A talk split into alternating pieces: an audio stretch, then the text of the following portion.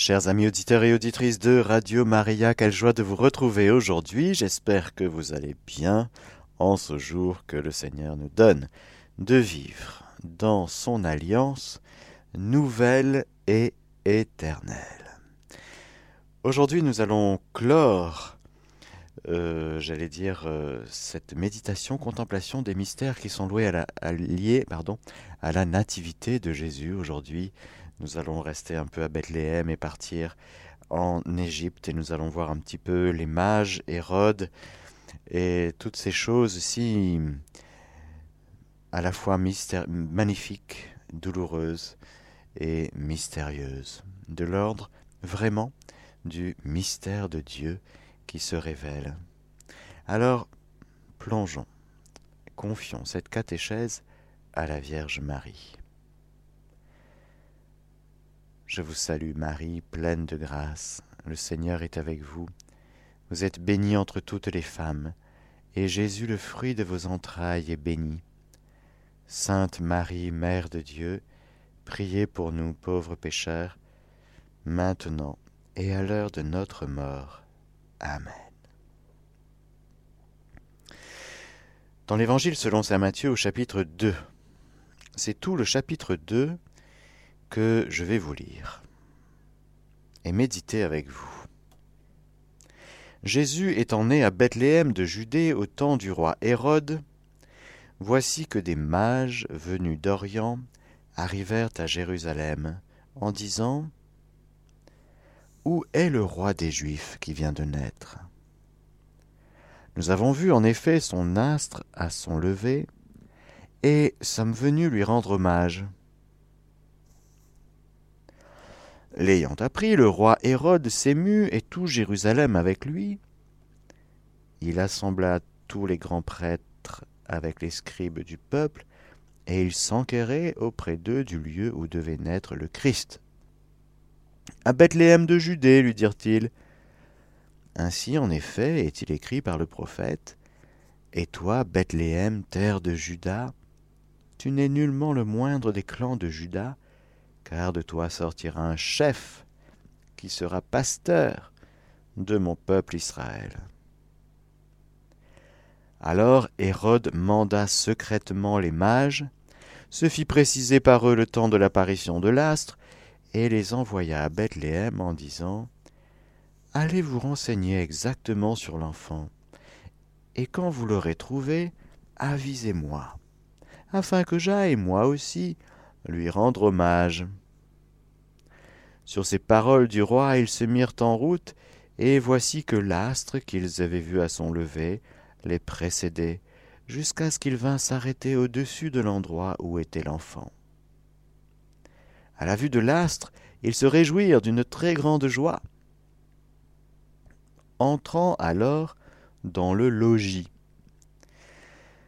ils virent l'enfant avec Marie, sa mère, et, se prosternant, ils lui rendirent hommage. Puis, ouvrant leur cassette, ils lui offrirent en présent de l'or, de l'encens et de la myrrhe. Après quoi, avertis en songe de ne point retourner chez Hérode, ils prirent une autre route pour rentrer dans leur pays.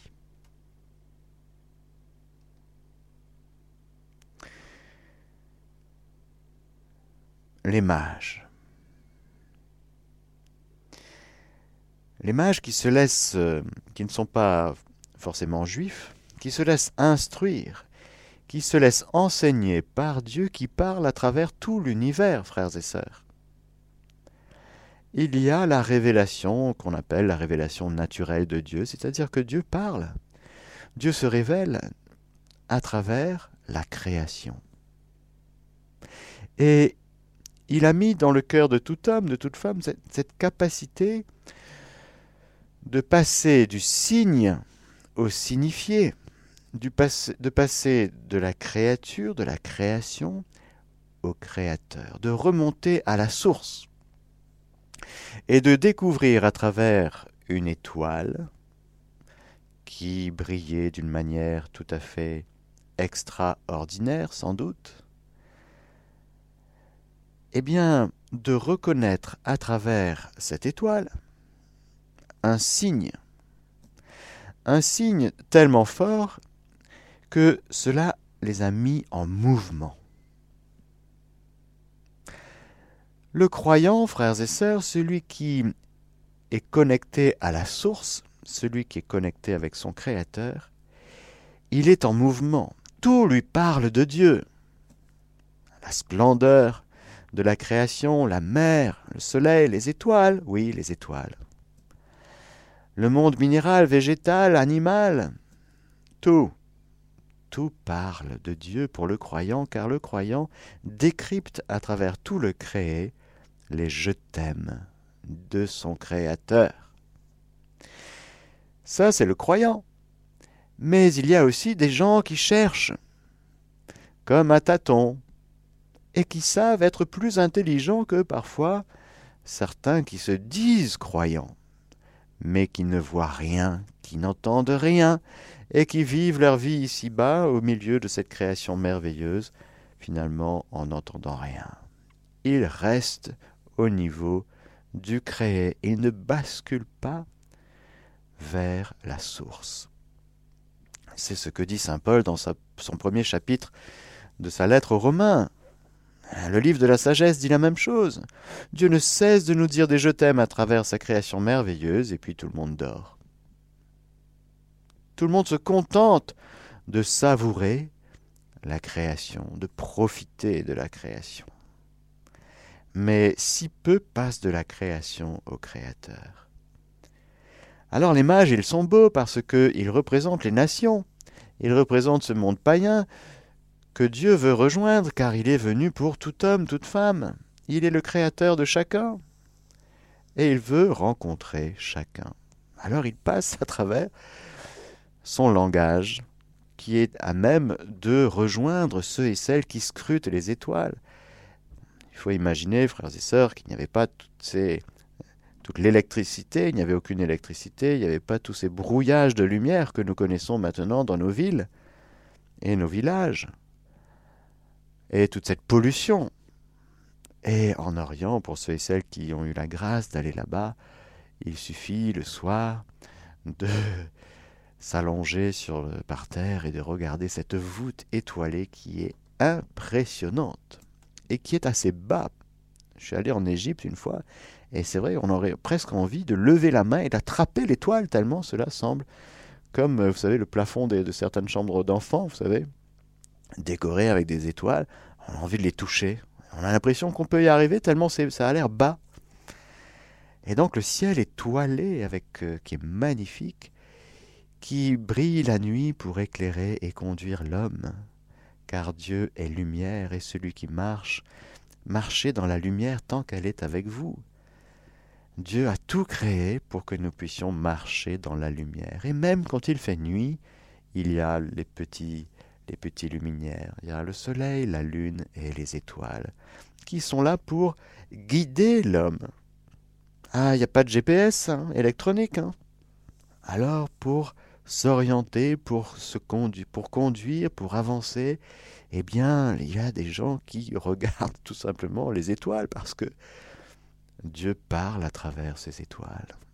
Ah oui, non seulement il nous dit je t'aime, mais il y a les, ceux qui scrutent et qui repèrent et qui observent et qui disent on va aller plutôt là-bas, plutôt qu'ici, et qui comprennent certaines choses et qui cartographient ce monde étoilé. Ça fait partie de notre vocation, frères et sœurs, de connaître et de scruter les secrets de l'univers, en n'oubliant pas de scruter l'essentiel, le mystère de Dieu, bien sûr. C'est trop dommage d'être un brillant scientifique, de scruter l'univers splendide et si complexe, et d'arriver à poser des hypothèses qui se confirment, et d'expliquer le comment l'univers fonctionne et interagit, c'est trop dommage de ne pas être connecté au Créateur. On peut être un brillant scientifique et malheureusement, malheureusement ne pas connaître Dieu. Voilà que les mages, eux, ils sont beaux parce qu'ils sont dociles. Ils dépassent l'aspect sensible, ils dépassent même leur connaissance pour remonter à la source. Et ils sont même capables de décrypter que, à travers cette étoile, c'est le roi des Juifs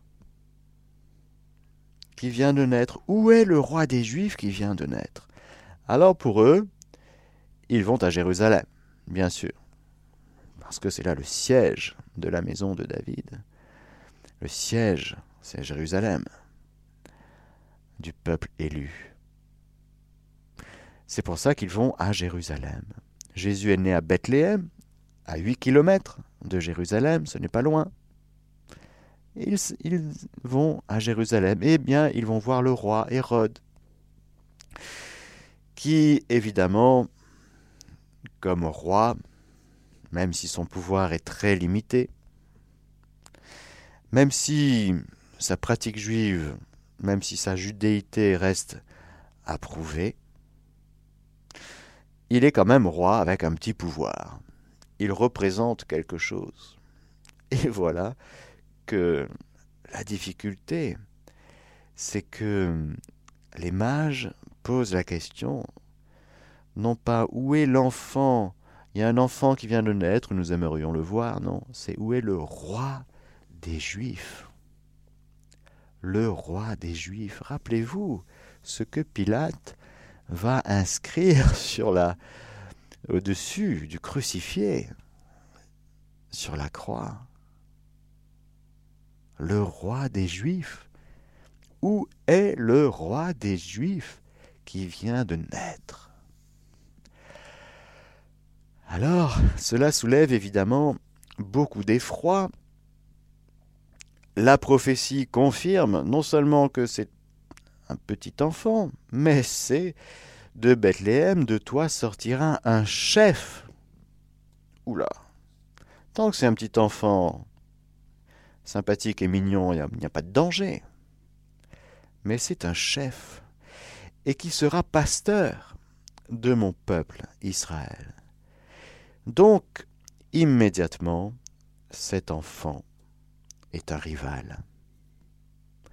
Alors Hérode le vit comme une rivalité à son niveau à lui, mais cette rivalité vécue à son petit niveau à lui qui est minable. C'est un niveau minable. Hérode est minable. Mais ça reflète et révèle une révolte qui est beaucoup plus profonde et qui dépasse complètement le petit segment du petit roitelet Hérode. Frères et sœurs, cet enfant qui vient de naître, ce roi des Juifs, mais plus que le roi des Juifs, ce sauveur, ce rédempteur de toute l'humanité, évidemment, déclenche, déclenche la guerre nucléaire de l'enfer l'enfer tout entier se déchaîne et se met en branle pour massacrer l'enfant. C'est ce que nous voyons juste après, parce que après leur départ, voici que l'ange du Seigneur apparaît en songe à Joseph et lui dit Lève-toi, prends avec toi l'enfant et sa mère, et fuis en Égypte, et reste-y jusqu'à ce que je te dise, car Hérode, va rechercher l'enfant pour le faire périr. Il se leva, prit avec lui l'enfant et sa mère de nuit, et se retira en Égypte. Et il resta là jusqu'à la mort d'Hérode pour que s'accomplisse cet oracle prophétique du Seigneur. D'Égypte j'ai appelé mon fils. Alors Hérode, voyant qu'il avait été joué par les mages, fut pris d'une violente fureur, et envoya mettre à mort, dans Bethléem et tout son territoire, tous les enfants de moins de deux ans, d'après le temps qu'il s'était fait préciser par les mages. Alors s'accomplit l'oracle du prophète Jérémie, une voix dans Rama s'est fait entendre, pleurs et longues plaintes, c'est Rachel pleurant ses enfants. et elle ne veut pas qu'on la console, car ils ne sont plus. Frères et sœurs, ce Jésus est le martyr. Le martyr, par excellence, c'est le témoin. Martyrion en grec témoin. Je suis venu pour rendre témoignage à la vérité, dira Jésus à Pilate. Qu'est-ce que la vérité? Cette vérité de l'amour du Père pour le monde, la vérité de cet amour surabondant du Père pour chaque créature, chacune de ces créatures, en particulier l'être humain, mais cet amour du Père, rejeté par l'homme, sous l'instigation du démon, et voilà que Dieu vient reprendre ce qu'on lui a volé. Car le péché est un vol. Nous volons Dieu lorsque nous péchons.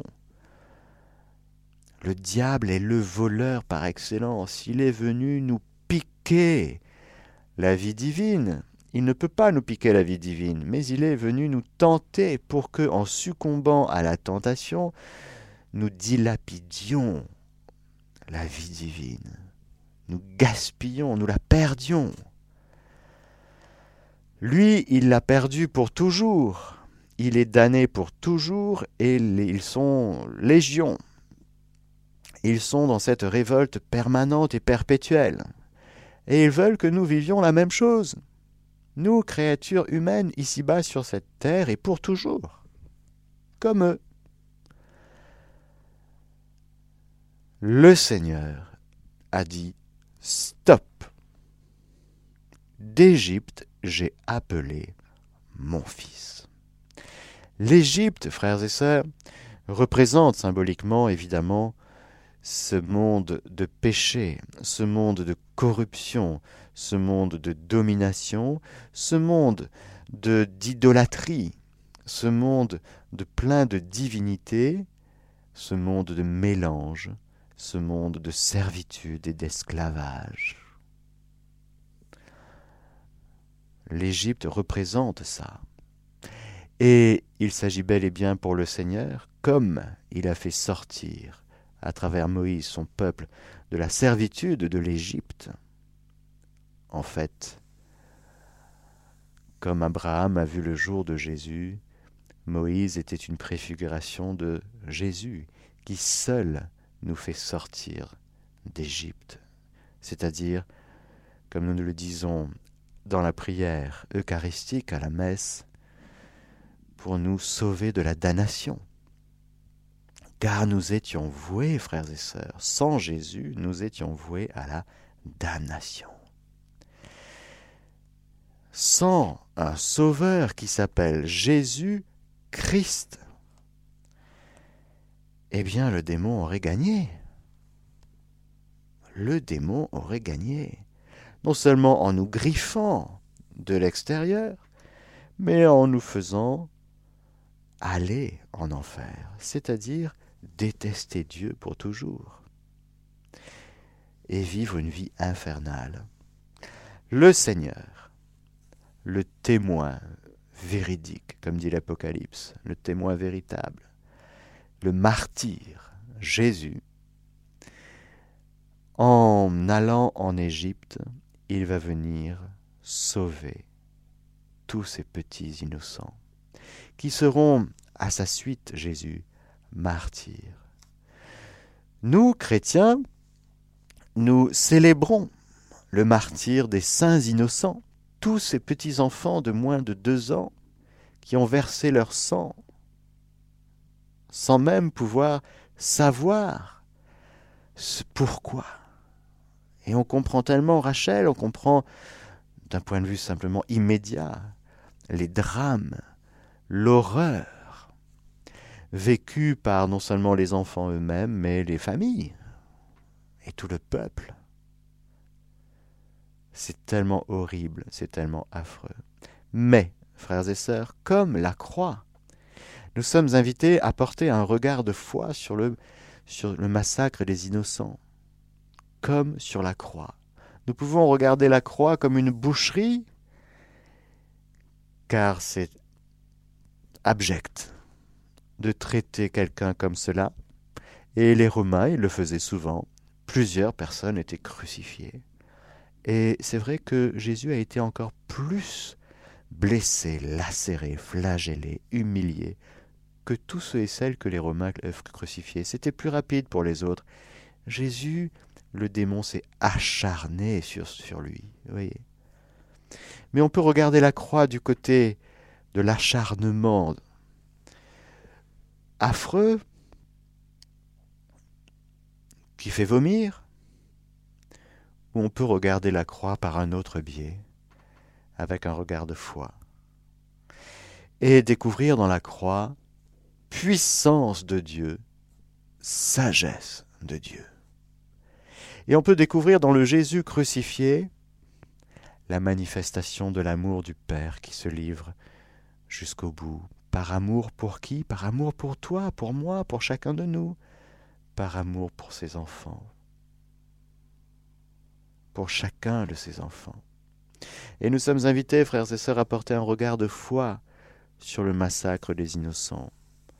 Nous comprenons tellement la pleure et la longue plainte de Rachel qui pleure ses enfants, comme préfiguration de Marie à la croix, Notre-Dame des sept douleurs, comme venant anticiper les larmes de Marie. Rachel est, inconsolable. Il faudra plus tard les larmes de Marie, plus tard dans le temps, mais c'est déjà le mystère des larmes de Marie. Les larmes de Marie qui viennent prendre, qui viennent prendre toutes nos larmes, toutes les larmes de Rachel, toutes les larmes de toutes les mères qui perdent un enfant, toutes les larmes de toutes nos souffrances, frères et sœurs, sont contenues dans les larmes de la Vierge Marie. Comme toutes nos souffrances, sont dans les souffrances de Jésus. C'était nos souffrances qu'il portait. On ne le savait pas. On ne savait pas que nos souffrances étaient portées par celles du Christ. Il nous faut une révélation pour cela, frères et sœurs, une révélation surnaturelle. Il faut que Jésus se révèle comme celui qui porte nos souffrances et qui nous emmène de l'Égypte en terre promise. Car voilà l'itinéraire, frères et sœurs, nous venons de Dieu. Nous avons chuté, nous avons trébuché, et le Seigneur Jésus nous ramène vers le Père, chez le Père, dans la maison du Père. Il nous redonne accès à la terre promise. C'est pourquoi il va faire ce chemin étonnant d'aller en Égypte, pour récapituler en lui pour reprendre en lui comme ce chemin de perdition que nous avions pris en quittant le jardin d'Éden pour nous retrouver au désert et dans cette dans l'Égypte avec tout ce que cela représente comme je vous l'ai dit pour nous en faire sortir pour nous ramener sur la terre promise. Cette terre promise frères et sœurs c'est la maison du Père. C'est pourquoi il y a un lieu, c'est pourquoi il y a une terre sainte, c'est pourquoi sur la terre sainte il y a un temple, c'est pourquoi il y a tout ce qu'il faut.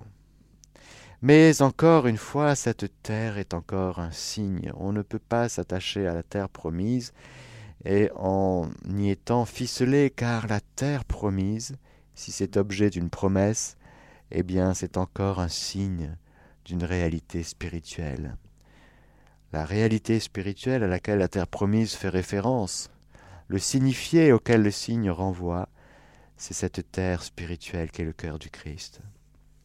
Dans le cœur du Christ, dans la maison du Père, la vie de Dieu, Dieu lui-même, notre terre promise, c'est Jésus.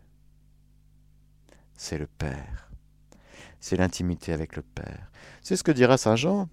Quant à notre communion, elle est avec, le Père et avec le Fils. Nous vous l'écrivons tout ceci pour que notre joie parvienne à l'achèvement, pour qu'elle soit rendue complète. Alors, voilà, frères et sœurs, aujourd'hui, nous sommes invités à porter un regard de foi sur tout. Nous pouvons regarder la vie de la Sainte Famille d'un point de vue extérieur, et alors là, nous serons devant beaucoup de points d'interrogation et beaucoup de descriptifs bizarres. C'est tellement bizarre de crucifier un innocent. C'est juste... Euh, on ne comprend pas. Mais si on regarde le mystère dans l'Esprit Saint, on comprend que le fait d'aller en Égypte et d'y revenir, c'est un voyage, un itinéraire salvateur, rédempteur, que Jésus accomplit pour nous tous, dont ses enfants. Frères et sœurs, c'est déjà une lumière sur le mystère de la croix de Jésus. La lumière dans notre vie, c'est la croix de Jésus. La croix, attention, c'est le mystère de la victoire de l'amour de Dieu sur le péché. La résurrection, c'est la grande lumière de la victoire de Dieu sur la mort. C'est déjà le mystère pascal.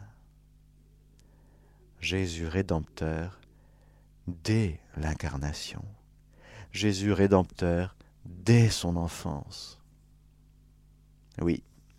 Alors il va être porté par ses parents, par Marie et Joseph. Et le rôle de Joseph est très beau à contempler. Quand Hérode eut cessé de vivre, voici que l'ange du Seigneur apparaît en songe à Joseph en Égypte et lui dit Lève-toi, prends avec toi l'enfant et sa mère, et mets-toi en route pour la terre d'Israël, car ils sont morts, ceux qui en voulaient à la vie de l'enfant. Il se leva, prit avec lui l'enfant et sa mère, et rentra dans la terre d'Israël. Mais, apprenant qu'Archélaüs régnait sur la Judée à la place d'Hérode son père, il craignit de s'y rendre. Averti en songe, il se retira dans la région de Galilée et vint s'établir dans une ville appelée Nazareth, pour que s'accomplît l'oracle des prophètes, il sera appelé Nazoréen.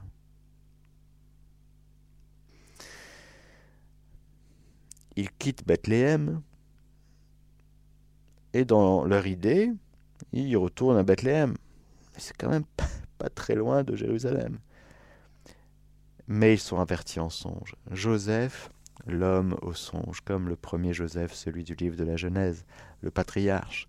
Saint Joseph, l'époux de Marie, c'est un homme qui conduit, écoutez bien, qui conduit la sainte famille, qui conduit l'enfant Dieu, le Fils de Dieu,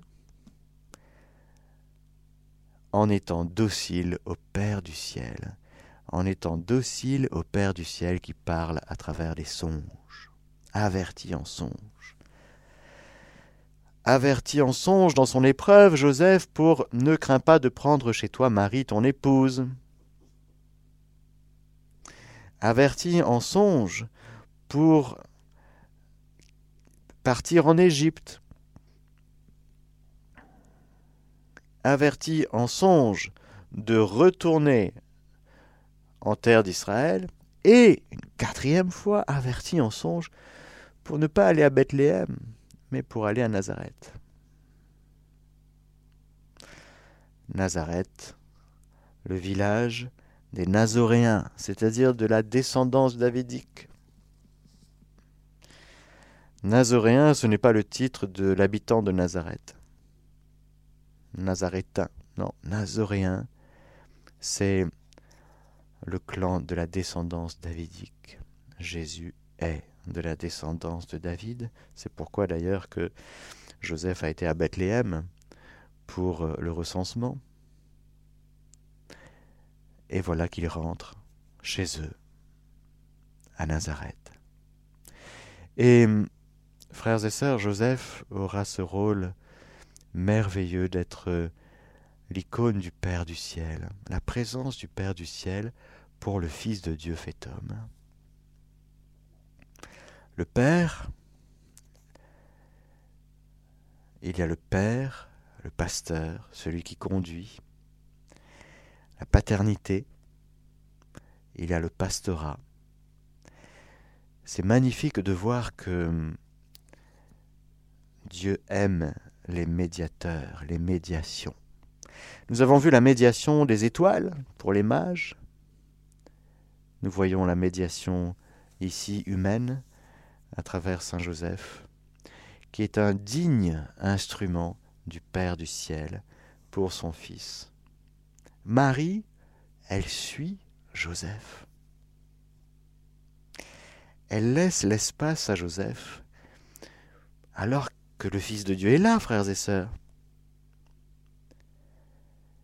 Que c'est beau de voir que dans cette petite sainte famille,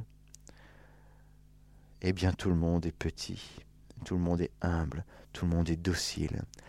La clé, frères et sœurs, de la réussite d'une famille et de notre vie, c'est la docilité, l'obéissance. Et là encore, il y a l'obéissance de Jésus, indéfectible, il y a l'obéissance de Marie qui est immaculée, elle a toujours obéi, il y a aussi l'obéissance de Joseph. L'obéissance au Père du ciel qui parle à travers les songes et qui est donnée au cœur d'une communion d'amour. Voilà la grande lumière qui va guider la Sainte Famille pour que la volonté du Père s'accomplisse dans les détails. Alors voilà, pour aujourd'hui, nous pouvons tirer plusieurs enseignements et nous allons nous arrêter là avant de recevoir vos questions ou témoignages si vous avez quelque chose à dire sur la catéchèse d'aujourd'hui. La lumière qui guide la Sainte Famille, c'est la docilité à Dieu. Et Joseph, qui n'est pas immaculé conception, et dont toute la place est gardée, honorée, sanctifiée, pour que il fasse pleinement ce qu'il a à faire. C'est une très très belle famille. Vous ne trouvez pas? Amen. Alléluia. Que le Seigneur Tout-Puissant vous bénisse, le Père, le Fils et le Saint-Esprit. Amen. Chers auditeurs de Radio Maria, c'était la catéchèse du Père Mathieu que vous pourrez réécouter ce soir à 20h, cette nuit à 4h du matin et que vous pouvez réécouter en podcast sur notre site internet www.radiomaria.fr.